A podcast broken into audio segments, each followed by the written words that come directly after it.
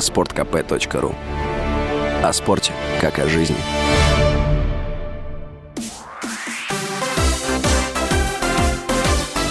Новости спорта. Российский теннисист Даниил Медведев не смог выйти во второй круг Ролан Гарос в сезоне турнира «Большого шлема».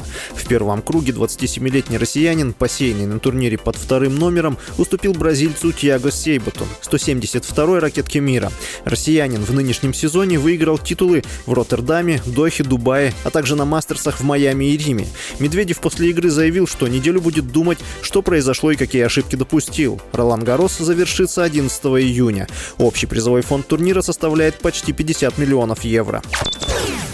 Международная федерация хоккея оставила в списке потенциальных участников на Олимпийских играх 2026 года в Милане российскую и белорусскую хоккейные сборные. При этом белорусским хоккеистам предстоит отобраться на игры через квалификационный тур.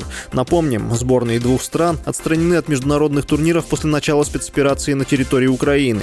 Они не принимали участие в первенстве мира в 2022 и 2023 годах, а также пропустят сезон 2023-2024. Президент Всероссийской Федерации художественной гимнастики и главный тренер национальной команды Ирина Винер считает, что России в текущих условиях не стоит бороться за участие в Олимпийских играх. Об этом она рассказала журналистам. По ее словам, нужно проводить альтернативные соревнования с дружественными странами.